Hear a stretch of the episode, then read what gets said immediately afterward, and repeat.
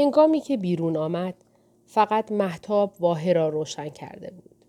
تا چادرش 20 دقیقه راه بود. اتفاقاتی که افتاده بود او را پریشان کرده بود. او در روح جهان قوتور شده بود و این می توانست به قیمت جانش تمام شود. داو قابل ملاحظه ای بود. ولی او از همان روزی که گوسفندهایش را فروخته بود تا به دنبال افسانه شخصیش برود داو بزرگی گذاشته بود. به قول ساربان مردن فردا با مردن روز دیگر فرقی نداشت. هر روز یا برای زندگی کردن ساخته شده بود یا برای ترک کردن دنیا. همه چیز به این یک کلمه بستگی داشت. مکتوب. در سکوت راه می رفت. از هیچ چیز پشیمان نبود. اگر او می بایست فردا بمیرد یعنی که خداوند نمی‌خواست آینده را تغییر دهد. اما او نمرده بود. از تنگ عبور کرده بود.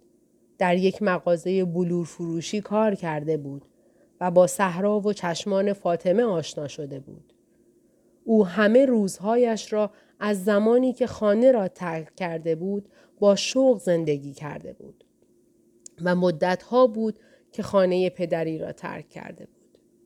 اگر می بایست فردا بمیرد چشمانش چیزهایی دیده بود که چشمان هیچ شبانی ندیده بود و از این بابت خیلی راضی بود.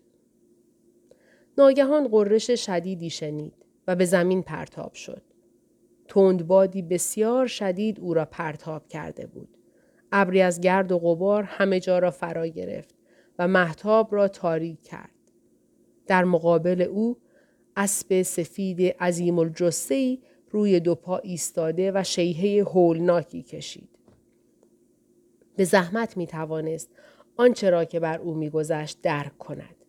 ولی وقتی قبار اندکی پراکنده شد وحشتی احساس کرد که بی سابقه بود.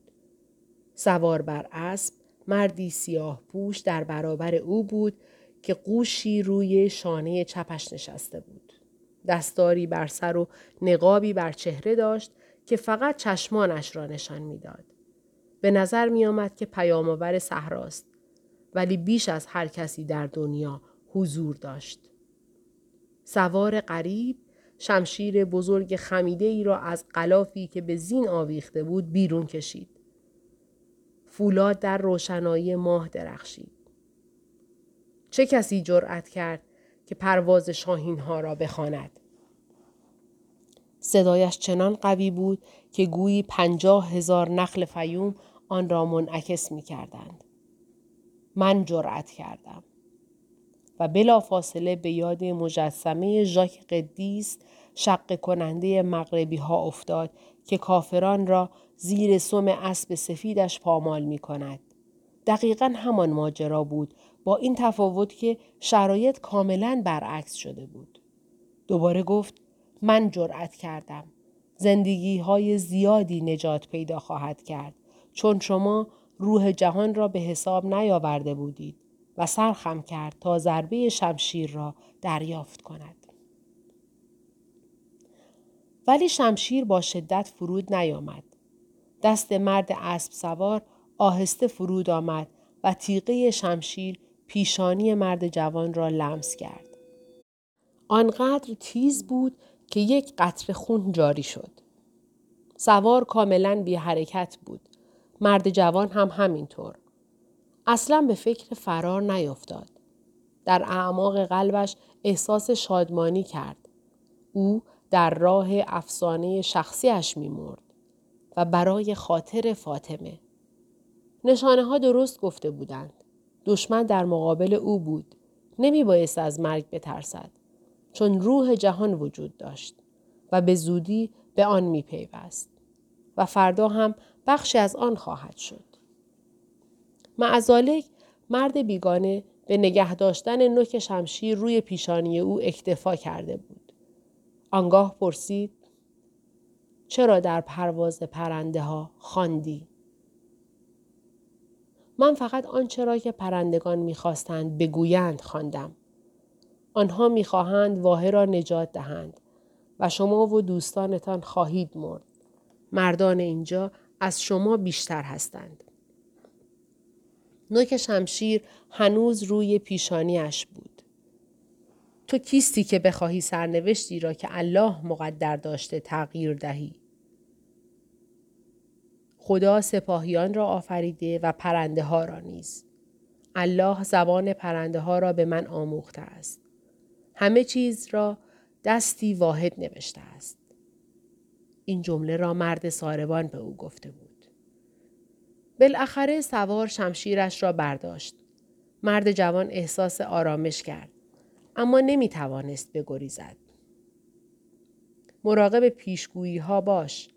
از آنچه که نوشته شده نمی توان اجتناب کرد. من فقط یک سپاه دیدم. من نتیجه نبرد را ندیدم. به نظر می آمد که پاسخ او موجب رضایت سوار شد ولی هنوز شمشیر را به دست داشت.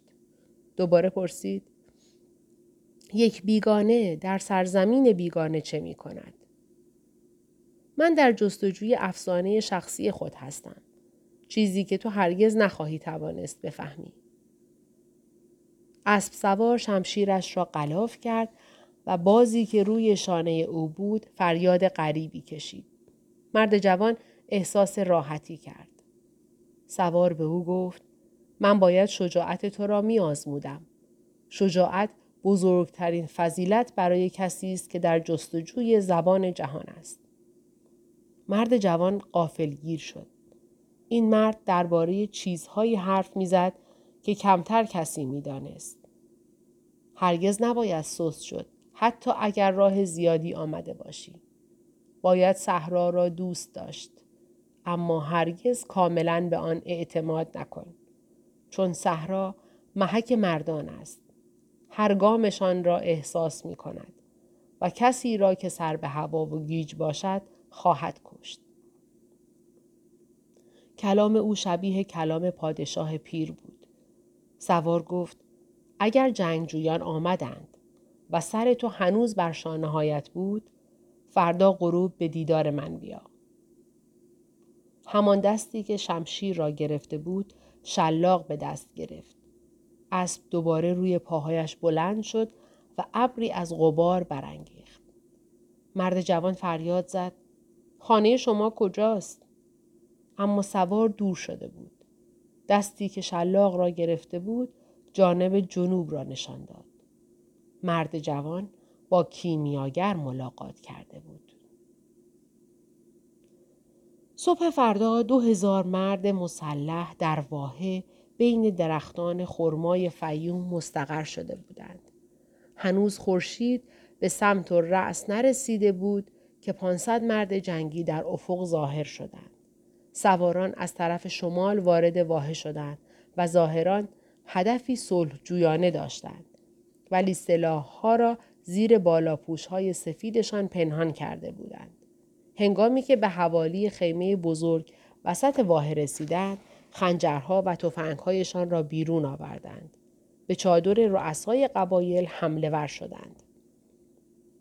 مردان فیوم سواران صحرا را محاصره کردند و در عرض نیم ساعت 499 جسد روی زمین افتاده بود. کودکان را به دورترین نقطه نخلستان برده بودند تا شاهد ماجرا نباشند. زنان در چادرها برای همسرانشان دعا می کردند و آنها هم چیزی ندیدند. اگر آن همه جسد روی زمین پراکنده نبود، گویی یک روز عادی در واه جریان داشت. یک جنگجو را نکشته بودند و او فرمانده مهاجمین بود. شب هنگام او را در مقابل رؤسای قبایل حاضر کردند و از او پرسیدند که چرا سنت را نقض کرده است. او پاسخ داد که مردانش از گرسنگی و تشنگی در عذاب بودند و روزهای متوالی جنگ آنها را خسته کرده بود. پس تصمیم گرفته بودند که به یک واحه حمله کرده و آزوقه لازم برای ادامه نبرد را به دست آورند. رئیس بزرگ گفت که برای جنگجویان متاسف است ولی سنت باید در هر شرایطی محفوظ و محترم بماند. تنها چیزی که در صحرا دستخوش تغییر است تپه های شنی هستند که باد شکلشان را عوض می کند. سپس فرمانده مهاجمین را به مرگی خفتآور محکوم کرد. به جای اینکه با اسلحه سرد یا گرم کشته شود، او را به شاخه درخت خرمای خشکی دار زدند. جسدش مدتها در باد صحرا تکان می‌خورد. رئیس بزرگ بیگانه جوان را احضار کرد و پنجاه سکه طلا به او داد. بعد دوباره از داستان حضرت یوسف در مصر سخن گفت و از مرد جوان خواست که عنوان مشاور واحه را بپذیرد. هنگامی که خورشید کاملا غروب کرد و ستارگان در آسمان ظاهر شدند، هرچند که به دلیل بدر کامل درخشش چندانی نداشتند، مرد جوان به سمت جنوب به راه افتاد. در آنجا فقط یک چادر وجود داشت و رهگذرانی که در آن مسیر دید معتقد بودند که آن مکان محل تردد و سکونت جنیان است.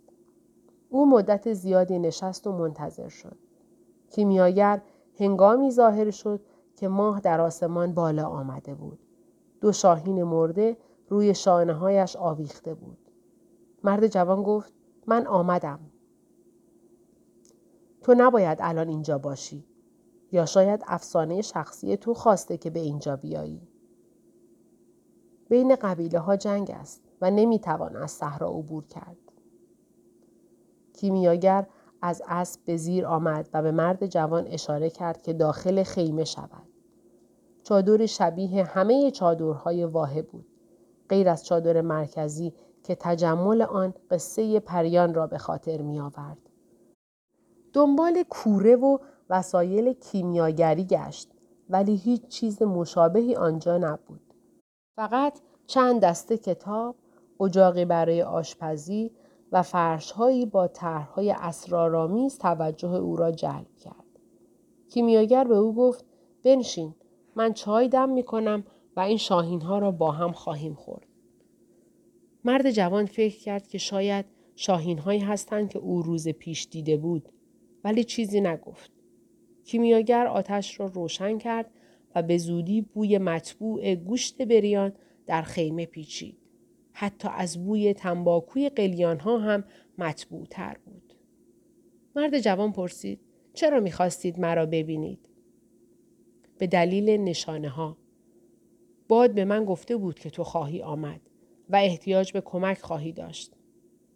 نه من نیستم. آن بیگانه دیگر آن مرد انگلیسی به جستجوی شما آمده است. او باید چیزهای دیگری پیدا کند قبل از اینکه مرا پیدا کند. ولی در مسیر درستی افتاده است. او شروع کرده به تماشای صحرا. من چی؟ وقتی انسان چیزی می خواهد، همه جهان همدست می شود تا او را در تحقق رویایش کمک کند. کیمیاگر کلمات پادشاه پیر را به کار می برد. مرد جوان فهمید که در مقابلش مرد دیگری قرار دارد تا او را به سوی افسانه شخصیش هدایت کند. شما چیزی به من خواهید آموخت؟ نه، تو هرچه باید بدانی میدانی. من فقط تو را در مسیر درست خواهم گذاشت در جهتی که گنج تو قرار دارد. مرد جوان دوباره تکرار کرد جنگ بین قبیله ها در صحرا جریان دارد. اما من صحرا را می شناسم. ولی من گنج خود را یافتم. یک شطور دارم. پولی که در مغازه بلور فروشی جمع کردم و پنجاه سکه طلا. من می توانم در کشور خودم مرد ثروتمندی باشم. اما هیچ کدام اینها نزدیک اهرام سلاسه نیستند. من فاطمه را دارم. گنجی که بیش از همه آنچه به دست آورده ام ارزش دارد. ولی او هم نزدیک اهرام نیست. گوشت شکار را در سکوت خوردند. کیمیاگر در یک بطری را گشود و مایعی سرخ رنگ در لیوان مهمانش ریخت. کیمیاگر گفت شر در آن چیزی نیست که از دهان به درون می رود. شر در آن چیزی است که از دهان بیرون می آید. بعد از نوشیدن حال مرد جوان کاملا خوب شد. ولی کمی از کیمیاگر می ترسید. رفتند و بیرون چادر نشستند و به تماشای محتاب که ستاره ها را رنگ پریده می کرد پرداختند. کیمیاگر که متوجه حال خوش او شده بود گفت بنوش و کمی خوش باش. همانطور که یک جنگجو قبل از رفتن به جنگ استراحت می کند استراحت کن. ولی به خاطر داشته باش که قلب تو در جایی است که گنجینه تو قرار دارد. تو باید گنجینه ات را بیابی تا همه آنچه را که در مسیرت یافته ای معنایی پیدا کند. فردا شطورت را بفروش و یک اسب بخر. شطورها خائن هستند. هزاران کیلومتر راه می روند بدون اینکه هیچ نشانه از خستگی در آنها ظاهر شود. بعد ناگهان به زانو در می آیند و می میرند. اسبها کم کم خسته می شوند و همیشه می دانی چقدر از آنها توقع داشته باشی و چه زمانی ممکن است بمیرند. شب بعد مرد جوان با اسب به در خیمه کیمیاگر آمد. کمی صبر کرد تا کیمیاگر رسید. سوار بر اسب و بازی شکاری روی شانه چپ. کیمیاگر به او گفت حیات را در صحرا به من نشان بده. تنها کسی که حیات را در صحرا پیدا کند خواهد توانست گنج را هم در آن بیابد. روی شنها به راه افتادند. محتاب آنها را در نور خود غرق کرده بود. مرد جوان با خودش فکر کرد. من مطمئن نیستم که حیات را در صحرا پیدا کنم. صحرا را آنقدر نمی شناسم که موفق شوم.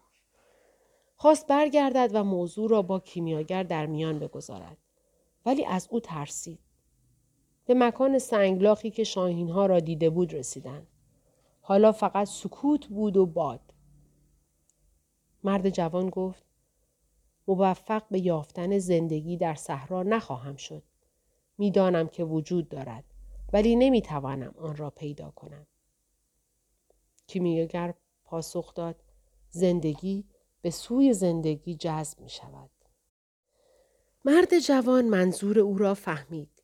بلا فاصله افسار اسب را رها کرد و اسب به میل خودش به گردش در میان سنگ و شنها پرداخت. کیمیاگر او را در سکوت تعقیب می کرد و اسب مرد جوان مدت نیم ساعت به این ترتیب پیش رفت.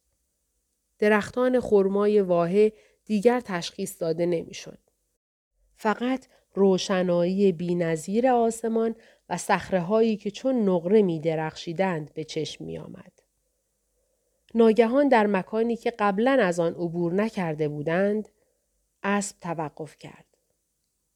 در اینجا حیات وجود دارد. من زبان صحرا را نمی‌دانم ولی اسبم زبان زندگی را می‌داند. هر دو پیاده شدند. کیمیاگر چیزی نگفت. در حالی که آرام جلو می رفت سنگ ها را نگاه می کرد. ناگهان توقف کرد و با احتیاط خم شد. سوراخی در زمین بود. بین سنگ ها. کیمیاگر دستش را تا آرنج و سپس تا شانه داخل سوراخ کرد. چیزی تکان خورد. آنجا در عمق زمین و چشمان کیمیاگر تنگ شدند. پیدا بود که دارد کلنجار می رود. دست او با چیزی در داخل سوراخ مبارزه می کرد.